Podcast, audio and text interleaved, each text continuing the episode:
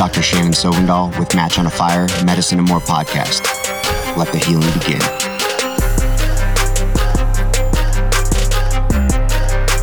Hi, welcome to Match on a Fire, Medicine and More podcast. I'm Dr. Shannon Sovndal. Hey, I'm Steph Sovndal. Thanks for tuning in. This is our third podcast, so we're still newbies at this. So thanks for bearing with us. If you checked out our first two podcasts, those were kind of framework podcasts, meaning the way that we approach medicine, our thoughts on trying to be great at our field, practicing uh, medicine 300 seconds a day, minimum time commitment to get a little bit better. So always just focusing on that end goal to be our best. Today we're going to focus on specific medicine. We're going to we're going to do a lecture on shock. How does that sound, Steph? Let's let them know it's a short lecture on shock. It's so not even a lecture. It's a it's a podcast. whatever you want to call it. It's going to be that's short. how new we too, are. We so don't like even know what we're giving. So 20 minutes ish. So a good way to start out boring podcast is to read a book definition of shock. So that's what we're going to do. He has Uh, glasses on, everyone. So this is this is what we get. Getting ready to go. I'm going to do some reading. Condition of reduced tissue perfusion resulting in inadequate delivery of oxygen and nutrients that are necessary for cellular function. So that's kind of a wordy definition, but it really catches the essence of what shock is. What do you remember about shock when you learned it in school? Hypoperfusion. Kind of sum that statement up. You don't need so many words. Yeah, that's good. I like efficiency of in words. general. So this is a, a, framework of shock lecture. We're going to talk about not, not necessarily treating shock. We'll get into that in our next podcast, but we want to kind of define what shock is and the categories of shock. So there are four types of shock, broad categories of shock. The first is hypovolemic. The second is distributive. The third is cardiogenic. And the fourth is obstructive. Is this along the lines of what you uh, got in medic school? Uh oh. You're asking me to go back, back BC. My memory for BC is not that good. What, before, before Christ? No, before children. Oh, that's far. That's long ago. Uh, those are different brain cells. My brain cells come out with every baby. So BC, let's go. I think I did not. I learned it differently. If I remember right, they didn't have all these these four general categories. They had more just neurogenic, anaphylactic, hypovolemic. Yeah. That's so- kind of how we learned it. We didn't have these broad categories. So I think that what we're going to try to do is frame it into these four categories and all those things that Steph just mentioned, they will be kind of classified into these four general things. So hypovolemic, distributive, cardiogenic, and obstructive. I like to think of shock in terms of a simple, simple picture in my mind. And I try to always kind of wean things down to their easiest elements. And, and if you think about your physiology, you have a tank full of fluid. That's this volume that you have in your system. And that volume is then going to drain into a pump. And the pump is going to then distribute that fluid to organs around your body. There are vital organs and non vital organs, meaning your body is very smart at knowing what organ preferentially needs nutrients and oxygen. And then all that is collected into a collecting system and drained back into that main tank. So we have the main tank into a pump, into a distribution system, hitting organs, both vital and non vital, and then it flows back into the tank. And that's kind of our closed loop system. That is very similar to a fire truck, really, right? So if you have a fire truck, you have the tank in the fire truck, then you have your pump in the fire truck, and then you have all the hoses that flow out from a fire truck. And then you can have a collection system to actually bring water back into the engine to refill that tank. And essentially, that's the human physiology, just like a fire truck. I drove my preceptors crazy when they were teaching me my DOP stuff uh, when I was working for the fire service because I was like, oh, so it's kind of like when you're having an MI, but and they're like, I don't know what you're talking about. We're talking about fire trucks. This is So- this is someone who loves medicine more than fire trucks, but well, was an that was engineer. my so, background. yeah. My background was medicine before I got in the fire service, so I drove them crazy making these analogies. So Yeah, but I, I like the analogies because it kind of can can bring it home to to how we might apply it, you know, not just in medicine, but in other in other avenues as well. yeah, any kind of pump. So again, the four types of shock: hypovolemic, distributive, cardiogenic, obstructive. Let's go into the first broad category, which is hypovolemic. There's a sub two subcategories of hypovolemic shock. There's hemorrhagic hypovolemic shock and non-hemorrhagic sh- hypovolemic shock. So, Steph, what is an example of you know hemorrhagic hypovolemic shock? Uh, I think the biggest one we see is trauma. Yeah, someone gets shot and all the blood's laying on the ground on the concrete when you get there. Yep, or Right. laying in their belly, not where it's supposed to be. Yep, fast exam positive.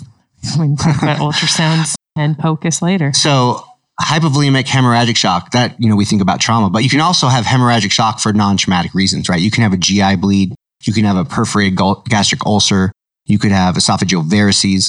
All these things can cause you to bleed inside. That wasn't trauma that caused that, but that's hemorrhagic shock. Even ectopic pregnancy last uh, month, I had a really sick woman who came in with abdominal pain, distended, and, and she ended up having an ectopic pregnancy. And it just reminded us that that is, uh, they always tell you to worry about that diagnosis because Mhm. it can be problematic. So, hypovolemic shock, two categories hemorrhagic and non hemorrhagic. Give me an example of non hemorrhagic hypovolemic shock. Well, just because it's recent, I think back to pregnancy. I puked my brains out for a long period of time, and I feel like I felt like I was in non hemorrhagic shock every day. Steph's totally right. I don't know about the pregnancy part, but the, the vomiting and diarrhea, right. right? GI loss is a huge reason for having non hemorrhagic hypovolemic shock. You could have skin losses. That would be things like burns, heat stroke, you know, skin conditions like Stevens-Johnson syndrome, things like that that cause you to waste liquid out your, your skin. Renal losses, if you took drugs that caused you to waste salt, which would cause you to lose water. Third space losses, things like post operative problems, post trauma, things like that.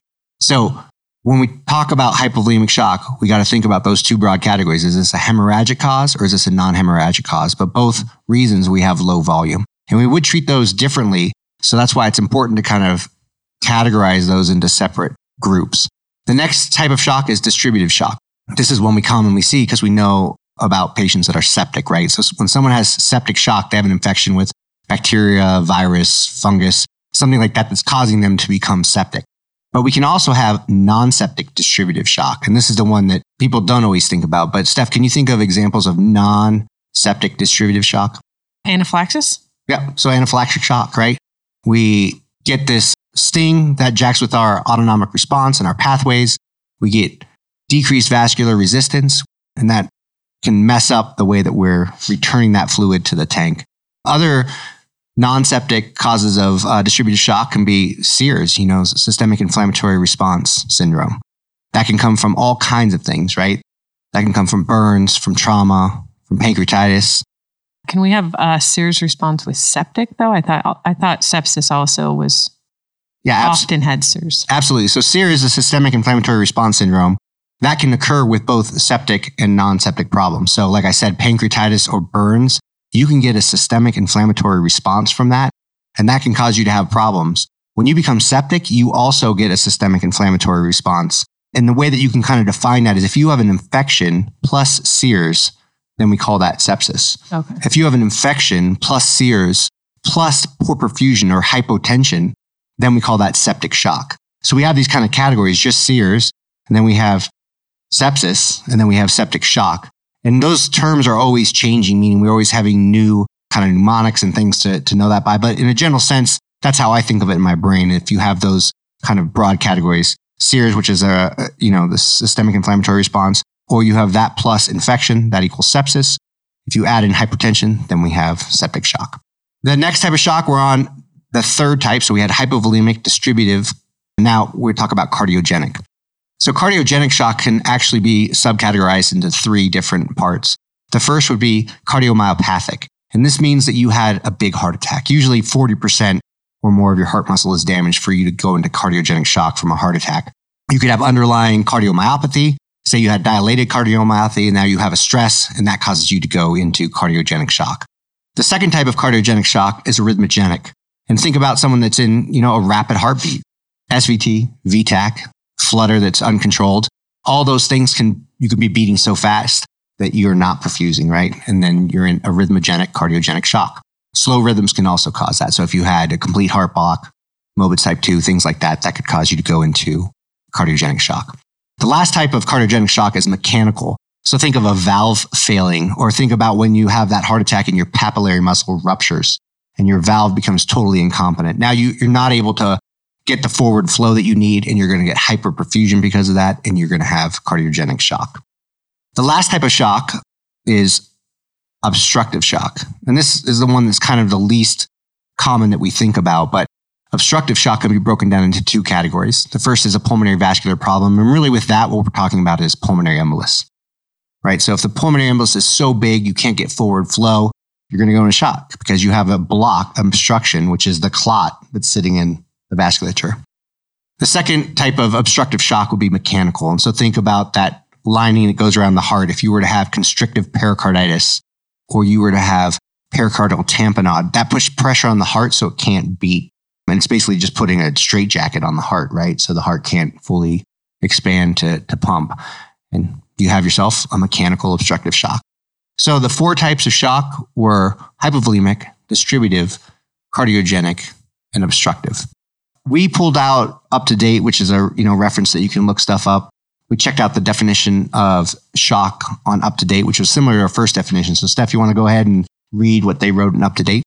So this is from up to date. Shock is defined as a state of cellular and tissue hypoxia due to either reduced oxygen delivery, increased oxygen consumption, inadequate oxygen utilization, or a combination of, of these processes. So that's really similar to that first definition that we, we gave. When I went to undergrad, I majored in economics. I didn't know I wanted to be a doctor till I had actually graduated, which was just plan C. Which is very convenient when you haven't taken the prereqs. But so I was economics major. Everything's about supply and demand. And really what I think about in shock is supply and demand problem, right? Our supply is not meeting the demand that we have. And so normally when you look at a supply and demand curve and we're talking about widgets, there's a certain quantity of widgets that are supplied for each price. And when you offer it at a certain price, you get this equilibrium point. It's the point where people want to supply that widget for the price and where people are willing to buy the widget for that price. But really, that's kind of where we sit in medicine. And we have a word for this in medicine homeostasis.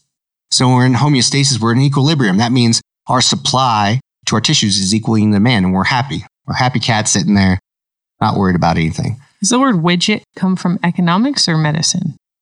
I don't know. We use widget all the time in uh, economics because you don't want to specify word. like, are we selling, you know, popsicles? Or are we selling Coke cans? Or are we selling computers? You know, you Widgets. can just say a widget. Right. you know, it doesn't doesn't affect the, the concept behind it. So. Wondering if I need to start tossing around medicine, but all right, economics. Yeah, widget. It's a real word in economics. so getting back to shock. When we're in shock, that's a supply and demand problem. Our oxygen and nutrient supply does not equal the demand. So to think about this further, we got to kind of think about our supply side and our demand side. So oxygen supply, and we'll just focus on oxygen. Every time I say oxygen, just think about oxygen and nutrients and sugar and all those things that we need. Oxygen supply equals oxygen content in the blood times cardiac output. When I say that equation, that makes sense to us, right? Supply equals content of oxygen times cardiac output. So let's break that down further and think about what cardiac output or what defines cardiac output. Cardiac output is the stroke volume times the heart rate. And I'll start with the heart rate because that's easy to understand. The amount that we're putting out of our heart is relational to our heart rate. As our heart rate goes up, then our output goes up, and that's easy. I know that when I run up the stairs because I feel my pulse go up, and I know my heart rate went up because I needed increased cardiac output. The second piece of that was stroke volume. So cardiac output equals stroke volume times heart rate. Stroke volume is how much blood is being pushed through the heart with each beat. So in med school, I was taught it's like a train with cars. There's a whole bunch of cars, and how fast the train is going through the station is like the heart rate. And each car load is, you know, your stroke volume. You can have different volumes in that train car. So stroke volume times heart rate equals cardiac output. We can break that stroke volume down into three parameters. First is preload. The second is afterload. And the third is contractility. And the reason we want to break this down is actually when we're treating conditions, not just shock, but when we're going to give vasoactive medications, what we want to do is we want to say, what is my problem right now? Is this a preload problem, an afterload problem, or contractility problem? And what medicine do I need to treat that problem? Because that's how I'm going to try to decide on what medicines I'm going to use. So we're in this general topic of cardiac output, stroke volume times heart rate. Stroke volume is preload, afterload, and contractility. Preload is kind of defined as how much filling the heart does. I like to think about this as me going to the bar and ordering a beer.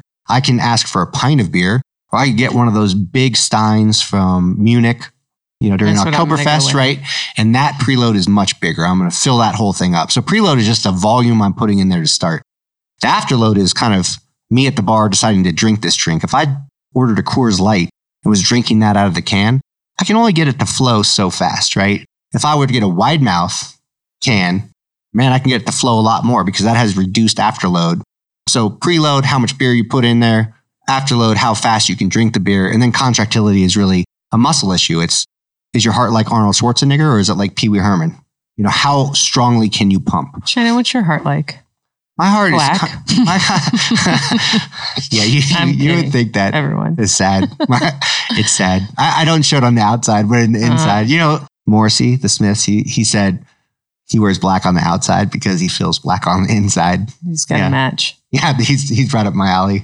So anyway, stroke volume, preload, afterload, contractility times heart rate gives us our cardiac output. That is our big component of our supply side, right? We're going to supply a certain amount of blood. The other component to this is how much resistance we have in the system. And that contributes or that relates to afterload. So systemic vascular resistance is speaking about how much our blood vessels are clamped down. If you think about a fighter pilot in his F-15 pulling six Gs, he's wearing a G suit, right? That G suit starts to constrict the legs so that the blood gets pushed back up to the, the vital organs. That's essentially what your body is doing all the time. Your body is a G suit. It's going to control the systemic vascular resistance in order to maintain perfusion to the vital organs. So whenever we think about supply, we need to think about the parameters of our oxygen content times our cardiac output and our systemic vascular resistance, because those are all going to contribute to what the supply side is giving. From a demand standpoint, as we exercise, when we get shot, when we start vomiting, all these things increase our demand because we're now in a state of stress. So our demand has gone up. So that supply side that we just discussed has to go up to meet that. So looking at each of these individual types of shock, we can look at the different parameters that we just discussed, preload, afterload, and contractility, as well as our systemic vascular resistance. If we talk about hypovolemic shock, we've decreased our volume, so our preload is going to go down. There's no volume to come into the heart, so preload dropped.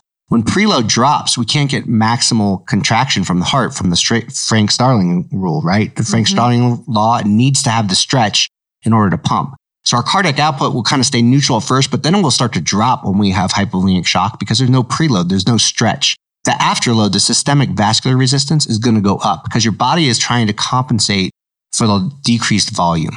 So when we look at each of those parameters, we can say, wow, each individual type of shock has a different effect on each of these individual parameters. So if we look at cardiogenic shock, does preload go up or down?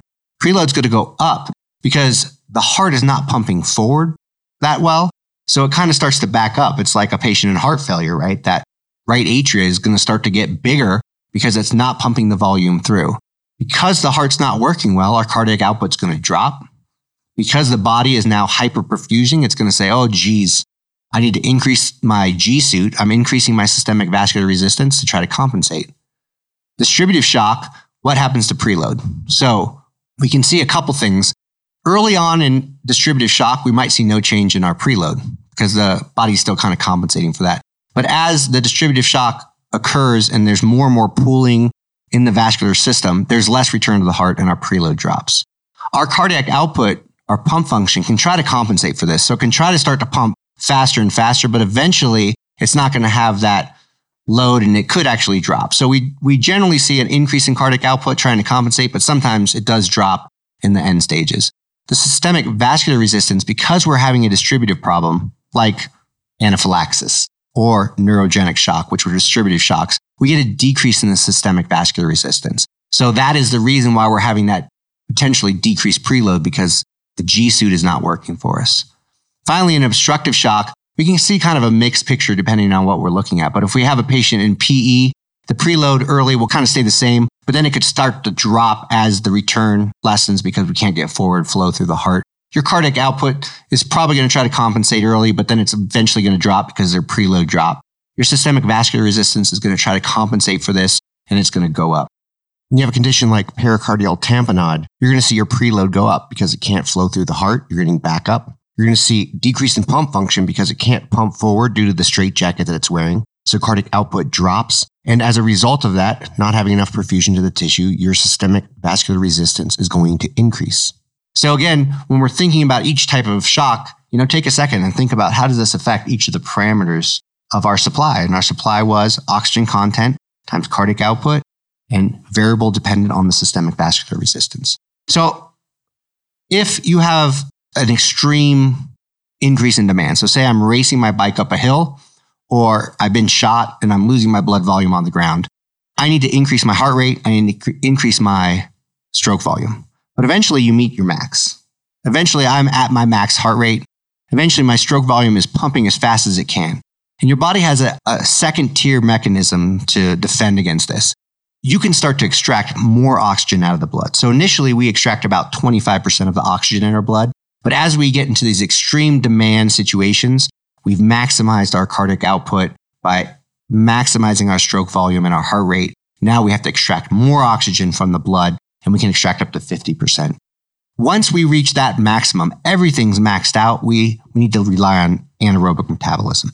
And anaerobic metabolism means that we're going to create energy with no oxygen. And it's a very inefficient way to, to work, but our bodies can do it. And a byproduct of this process is lactic acid. And if you work in a hospital or you have point of care testing in the field, you can test lactate, right? And we say, oh, this patient's in septic shock. Their lactate is six. And that's because they're relying on anaerobic metabolism. The bottom line with shock is we get into this vicious cycle of supply not meeting the demand. And let's just take, for example, hypovolemic shock. We get shot, we bleed out onto the floor. That's going to cause our volume to drop. As our volume drops, our preload drops. When the preload drops, our stroke volume drops. And when our stroke volume drops, our cardiac output drops. When our cardiac output drops, our blood pressure drops, right? And that's exactly what we're measuring when we're saying this patient's really sick and I'm seeing abnormal vital signs. It's because we have this whole process that's feeding back on itself. If we think about this as a vicious circle of shock, you could kind of draw this circle in your mind where you say decreased blood return to the heart, decreases cardiac output, decreases blood flow. That causes tissue hypoxia, which causes you to become acidotic. This causes vasodilatation and increased vascular permeability. This causes peripheral pooling and fluid loss into the tissues. And this causes reduced blood volume, which causes decreased blood return to the heart. And we start the process all over again. And that's why shock is so deadly because it just keeps feeding on itself. It's like each rotation of this cycle is getting worse. And you know, it's really hard to bring a patient out of shock and we have to be really aggressive with this. And we'll talk about in later podcasts kind of what our treatment options for this. That ends our kind of framework of shock. Next podcast, we're going to talk about specifically hemorrhagic shock and the triad of death. I know you guys wouldn't get guess this from uh, what you just listened to, but he says I'm the talker in the family. And I warned you that when he got his glasses on, things were about to get real. So I just get so excited. Get word in edgewise. I, I, get so excited about shock. I'm sorry. next Shocking. time, yeah, next time. next Can't time, not do that pun. Steph can do it. No, so, I'm good. I'm just everyone out there. I'm sorry if I spoke too much today. I'll, I'll try to get Steph. you just to, might need a nap. Yeah. All right. We'll see you next week. Hopefully, that's it. That's it. See you guys. Bye. I'm Shannon Sovndal, and that's our show. Thanks for tuning in to Match on a Fire, Medicine, and More. If you have any questions, shoot me an email at shannon at matchonafire.com. And if you're enjoying the show, head over to iTunes and leave us a review. Thanks. We appreciate you listening.